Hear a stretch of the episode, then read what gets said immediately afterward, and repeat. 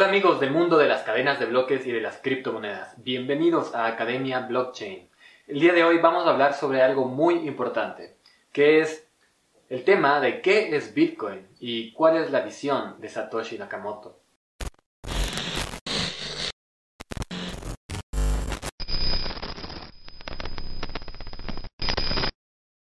Una persona recién llegada al mundo de las criptomonedas se encuentra con que no solamente hay Bitcoin, sino que hay otras cosas como Bitcoin Cash.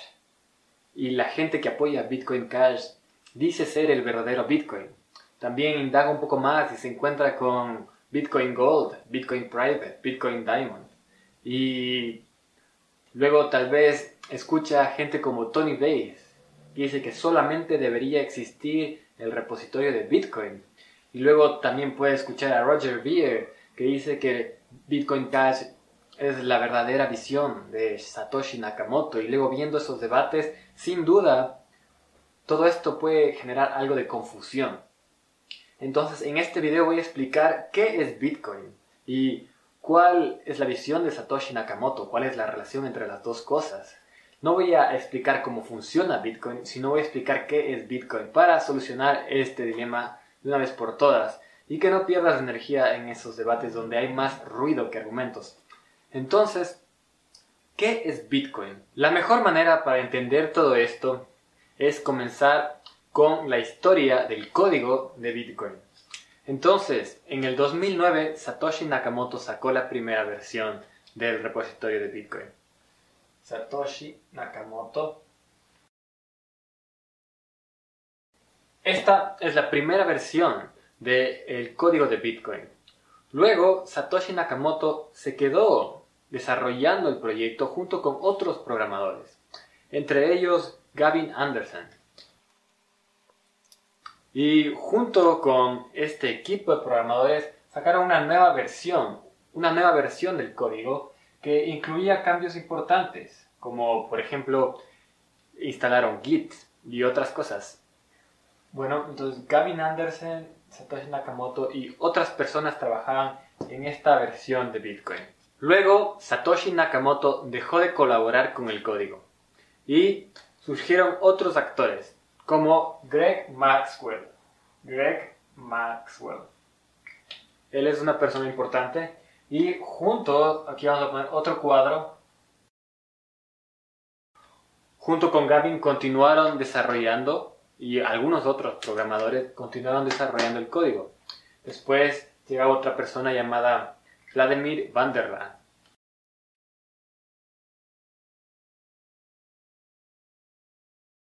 Y finalmente, Vladimir Vanderland es la persona encargada de mantener el código de Bitcoin el día de hoy. Greg Maxwell ya se retiró.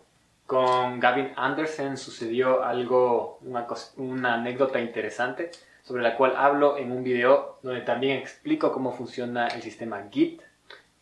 Y Satoshi Nakamoto dejó de contribuir al proyecto Bitcoin desde aquí. Desde acá para adelante, el proyecto ha estado en manos de otras personas, como Gavin Anderson, quien recibió las claves directamente de Satoshi Nakamoto, como Greg, Greg Maxwell y como Vladimir Vanderland. En el 2017, ustedes se acordarán, se congestionó la red, subió el precio del Bitcoin y el costo por transacción, las comisiones por transacción también se dispararon. Esto causó muchísimos problemas y causó también un fork, la división en el código del Bitcoin que dio lugar al nacimiento de Bitcoin Cash. Yo hablo sobre esto, sobre Segwit 2X, que es este evento, en un capítulo entero. Te recomiendo que lo veas. Pero, en resumen, la razón por la cual se congestionó la red es porque no estaba pensado el código para esa cantidad de transacciones. ¿Por qué? Porque acá Satoshi Nakamoto puso un límite al tamaño de los bloques que podían sumarse a la red. Puso un límite de 1 megabyte por bloque. Satoshi Nakamoto puso este límite para prevenir ataques y lo puso de manera temporal. Hay comentarios que señalan que Satoshi Nakamoto esperaba remover ese límite en el futuro. Y lo más probable es que no se imaginó el gran problema que causaría este pequeño parámetro que sumó al código antes de abandonar el proyecto. Así, las siguientes versiones de Bitcoin mantuvieron el límite de un megabyte por bloque. Y cuando llegó el 2017 y el tamaño de los bloques ya no era suficiente para todas las transacciones que, que demandaban la red, que demandaban ser sumadas a la cadena de bloques, cuando llegó ese momento, Satoshi Nakamoto ya no estaba ahí para decir súbase, súbase el tamaño de bloque. Con un tamaño de bloques fijo y la cantidad de transacciones sumándose cada vez más, las comisiones por transacción, las comisiones que la gente necesita pagar para ser sumadas a la cadena de bloques se dispararon. Entonces surgieron dudas sobre la escalabilidad de esta tecnología. Había varias propuestas sobre la mesa, una de las cuales obviamente era aumentar el tamaño de los bloques. Estaba Segregated Witness y por otro lado la conocida Lightning Network. El tema es que el código de Satoshi Nakamoto no previno este punto de decisión. No había nada en el código que, que le lleve a la red a un lado o a otro, sino que eso estaba en manos de Greg Maxwell, de Vanderland y ya no de Gavin Anderson porque había sido removido del repositorio. El código de Satoshi Nakamoto había llegado a este punto. Entonces Roger Ver quien era conocido como Bitcoin Jesus, al ver que no iban a subir el tamaño de los bloques, mostró su desacuerdo y hizo una copia del código de Bitcoin y creó Bitcoin Cash. Subió el tamaño de los bloques en Bitcoin Cash a 8 megabytes por bloque y su argumento era claro. Primero, que Satoshi Nakamoto sí había planeado subir el tamaño de los bloques. Segundo, que esto podía ser una solución temporal, pero era urgente para solventar todos los temas de estancamiento de transacciones y darle escalabilidad instantánea a la red. También hace referencia a algo interesante, y es que Satoshi en su white paper habla sobre un sistema de pagos que podría reemplazar el dinero fiat.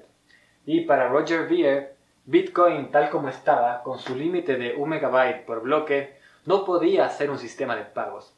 Necesitaba tener un tamaño de bloques más grande, por lo menos temporalmente, para poder seguir siendo un sistema de pagos. Entonces, Roger alude a la visión de Satoshi Nakamoto para decir Bitcoin Cash es el verdadero Bitcoin. Y así es como Roger Ver, junto con otras personas como Gavin Anderson y Jihan Wu de Bitmain, generan esta bifurcación, copian la red y crean un nuevo código que funciona tal y cual como el anterior código, solo que con un tamaño de bloques más grande. Entonces creamos Roger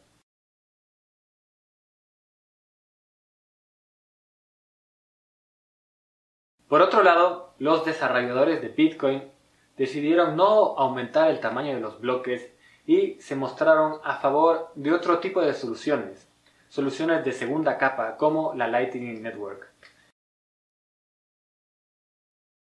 Personas de mucho renombre se mostraron a favor de esta solución, como Andreas Antonopoulos, diciendo que aumentar el tamaño de los bloques era solamente una solución temporal y que la real, real respuesta al problema de la escalabilidad está en soluciones de segunda capa. Entonces surge la pregunta, ¿cuál es el verdadero Bitcoin? Y aunque la respuesta parece simple, el tema se vuelve mucho más complicado cuando consideras que páginas web como bitcoin.com apuntan a Bitcoin Cash. Entonces, este es el dilema. ¿Cuál es el verdadero Bitcoin? Hay disputas, hay debates, hay foros censurados, hay fanatismo en cuanto a este tema. Y la verdad se puede volver un problema porque la gente, la gente no sabe a dónde dirigirse. Cuando entra en este ecosistema y de repente una página web que se llama bitcoin.com, le señala Bitcoin Cash, luego busca esto en internet y encuentra debates agitados y luego va a Twitter y encuentra fanatismo y foros censurados en Reddit. Bueno, yo les invito a dar un paso atrás y tomar esto con esta perspectiva. Imaginémonos un pintor. Este pintor tiene una visión de un cuadro. En el cuadro hay un mar azul. Entonces, la visión de este pintor tiene un mar azul. Luego, el pintor compra las pinturas y termina el óleo. Después de terminar el óleo, el pintor se da cuenta que el mar no le quedó tan azul, más bien está algo verde el mar. La pregunta es, ¿el mar en el cuadro es de color azul o es de color verde? La visión del pintor era pintarlo de color azul, pero el cuadro lleva un mar de color verde. La visión del pintor no determina el color del mar en el cuadro. Es lo mismo con Satoshi Nakamoto y su repositorio de Bitcoin. La visión de Satoshi Nakamoto era crear esta forma de pagos punto a punto que podría reemplazar al sistema de pagos bancarios. Esa era la visión. Pero el código, lo que creó Satoshi Nakamoto, tal como lo dejó, no podía llegar a ser esa visión. El código, tal como lo dejó aquí en este punto, tenía algunos problemas, como este límite, especialmente este límite al tamaño de los bloques. Y Satoshi Nakamoto dejó este límite y no dejó tampoco ninguna solución para este punto de decisión, ninguna, ninguna clave para este punto de decisión, que es qué hacer cuando se llenaran los bloques. Podría haber Satoshi Nakamoto dedicado algo de código para solucionar cuando, el momento en que, en que se llenen los bloques, pero no fue así. No había nada en el código de Satoshi Nakamoto para solucionar este punto. Entonces, el código de Satoshi Nakamoto y la visión de Satoshi Nakamoto son dos cosas diferentes. Es igual que con el cuadro. Una vez que se va el artista, lo que nos queda es el cuadro. Una vez que se va el programador, lo que nos queda es el código. Entonces la respuesta es sencilla. Lo que nos queda es ese repositorio. Y ese repositorio, ese es Bitcoin. Entonces, esto es Bitcoin. Bitcoin es Bitcoin. Bitcoin Cash es una rama del el código de Bitcoin. Y la visión de Satoshi Nakamoto puede estar representada en Bitcoin Cash, porque eso es algo más abstracto. La visión también puede estar representada en Bitcoin. Pero aquí se da lugar a más ramas, no solamente a Bitcoin Cash. ¿Por qué? Porque surgen cosas como Bitcoin Gold, que, ¿por qué no? También tiene su derecho a decir, hey, nosotros también representamos algo de lo que nosotros creemos es la visión de Satoshi Nakamoto. Entonces, Bitcoin Gold.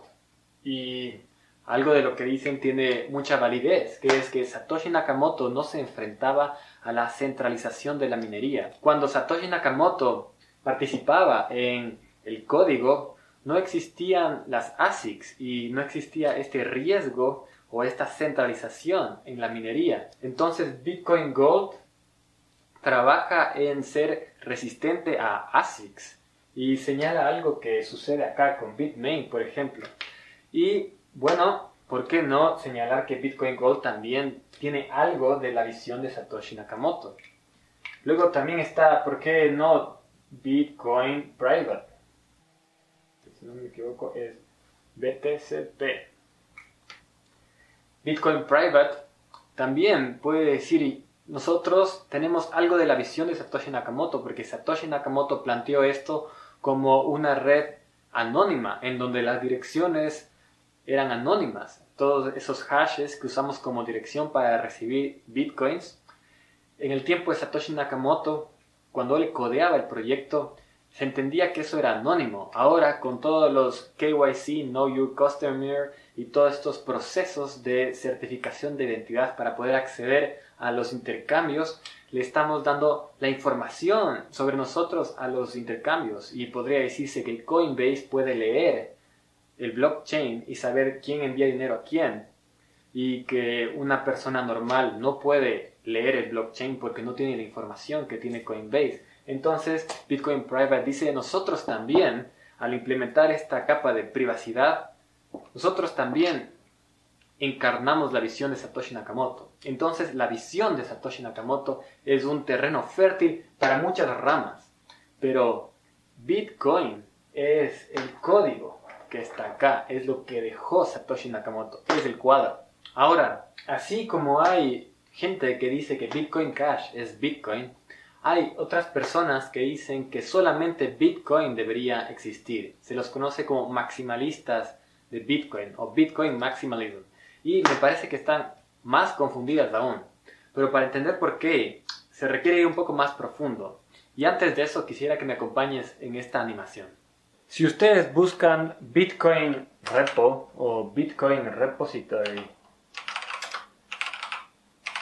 en YouTube, se van a encontrar con este video Git Visualization. Una visualización de Git es algo gráfico que nos muestra cómo los diferentes colaboradores de un código han sumado archivos al repositorio. Y es algo bastante interesante si no has visto uno antes. Este específicamente va a ser muy interesante pues es el de Bitcoin. Entonces, recuerden que Satoshi Nakamoto eh, no implementó Git, sino hasta un punto en donde compartió el, repositorio y entre algunos programadores implementaron Git. Entonces van a ver otros programadores aparte de Satoshi en un inicio, ¿no? Entonces comencemos. Ahí está. Martini Malmi. Él es el primer programador aparte de Satoshi Nakamoto se encarga de establecer el, repositorio de Git, el sistema de control de versiones. Ahí le ven a Satoshi con la foto de esta persona que no es Satoshi, pero tiene el mismo nombre, ¿no? Y es muy conocido. Ahí pueden ver cada uno de esos círculos es un archivo y se puede ver cómo las personas, los usuarios van modificando los archivos. Esos archivos se concentran en módulos y bueno, esto es Bitcoin. Esto es Bitcoin, no la visión de Satoshi, sino el código de Satoshi. Eh, continuamos. Ahí está Gavin Anderson, que es la persona a quien Satoshi le entregó las claves personalmente.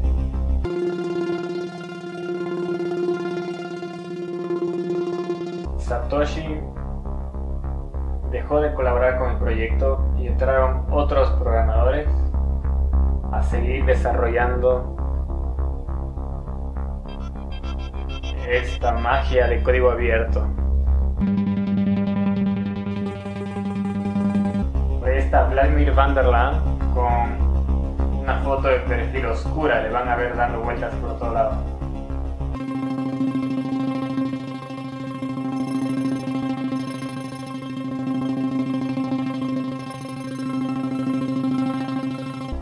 Peter Woody, otra persona importante, si quieren buscar.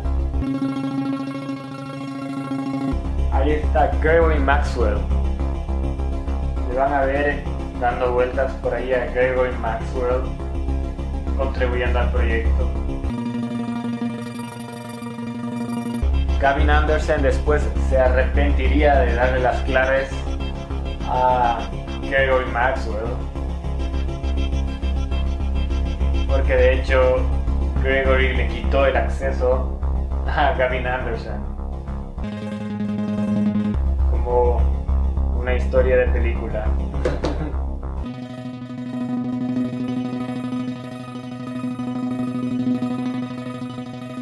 Por ahí está Peter Top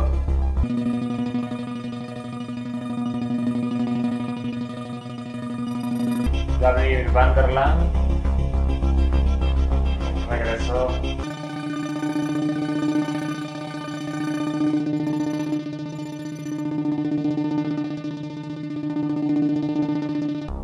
Matías D'Alejo García, un tocayo.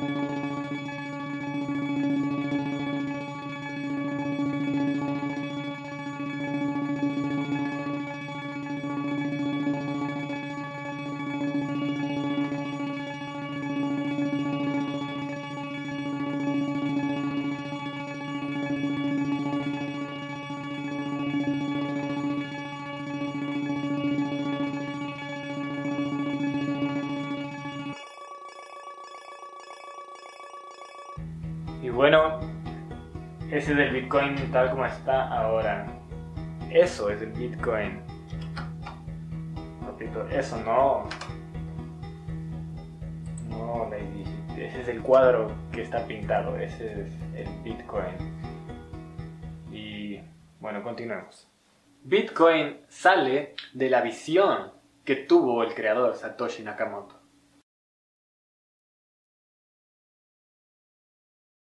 Pero la visión de Satoshi Nakamoto no surge de la nada, sino que parte de una filosofía que ya existía ahí, que tiene siglos de existencia, que apunta hacia la descentralización.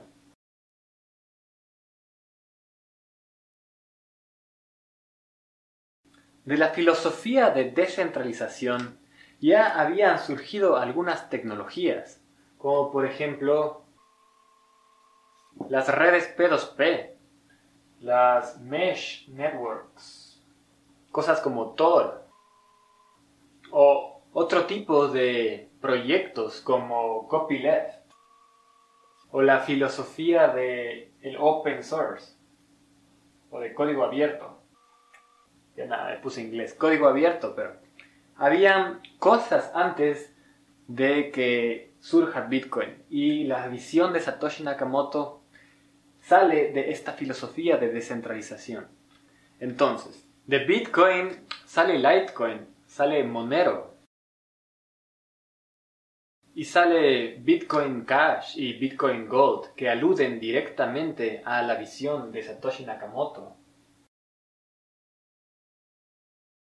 Y hay otras como Ethereum, que dice lo que plantea Satoshi es insuficiente, hagamos una cadena de bloques en donde se pueden hacer cosas más complejas como aplicaciones descentralizadas e implementa otras funcionalidades. Y también surgen cosas como Dash, que dicen Satoshi no incluyó sistemas de gobernanza y eso fue un error. Entonces Dash sale con su sistema de masternodes. Y más lejos surgen cosas que no utilizan la cadena de bloques, pero que sin duda apuntan a lo que está en el fondo, que es esta filosofía de descentralización. Me refiero a, IOTA y cosas como Nano. Y la expansión continúa de Monero, surgen ideas como Zcash. De Ethereum puede decirse que surge EOS y todo, todo lo que se asemeja a Ethereum y EOS, podemos poner Cardano acá de Dash hay cosas parecidas como PIVEX y como Smart Cash. Y el tema se va complejizando y siguen sumándose actores a la red, a todo este ecosistema de cadenas de bloques y de sistemas de información descentralizados. Los maximalistas de Bitcoin como Tony Bass y algunos otros, Jimmy Song, señalan que nada de esto debe existir, que solamente Bitcoin debería existir. Sus argumentos son que el surgir de todo esto divide a la comunidad y divide al poder de procesamiento y a los programadores y en general a todas las personas que están participando en el ecosistema cripto. Además señalan que las funcionalidades de todo esto, las funcionalidades de contratos inteligentes, de anonimia y todo el tipo de funcionalidades pueden ser implementadas directamente en Bitcoin y solamente la cadena de Bitcoin debería existir. Esto es un gran problema. ¿Por qué? Porque significa una centralización. Aquí hay unos desarrolladores. Y significa el maximalismo en Bitcoin significa que solamente una red va a funcionar o idealmente funcionaría. Y eso significa que solamente unos programadores deciden a dónde se va el ecosistema de las cadenas de bloques. Y eso es una ridiculez porque estos programadores, estos programadores tienen mucho poder, demasiado poder, y pueden decidir hacer algo malo con la red. La única forma de descentralizar el poder de los programadores, la única forma de descentralizar el hacia dónde se dirige la tecnología es permitiendo que haya otras ramas en esta evolución. Entonces acá va a haber programadores y aquí más programadores y bueno.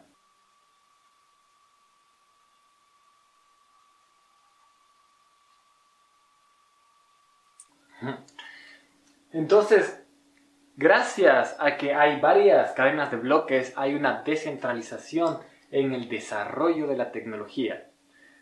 Y si es que no hubiera estas otras ramas, entonces nos enfrentaríamos en una centralización bien grave, que es solamente un grupo de personas decidiendo hacia dónde se dirige una tecnología tan revolucionaria. Recordemos que lo que importa no es la visión de Satoshi Nakamoto, lo que importa es la ideología de la descentralización y esta ideología es lo que produce estos sistemas descentralizados.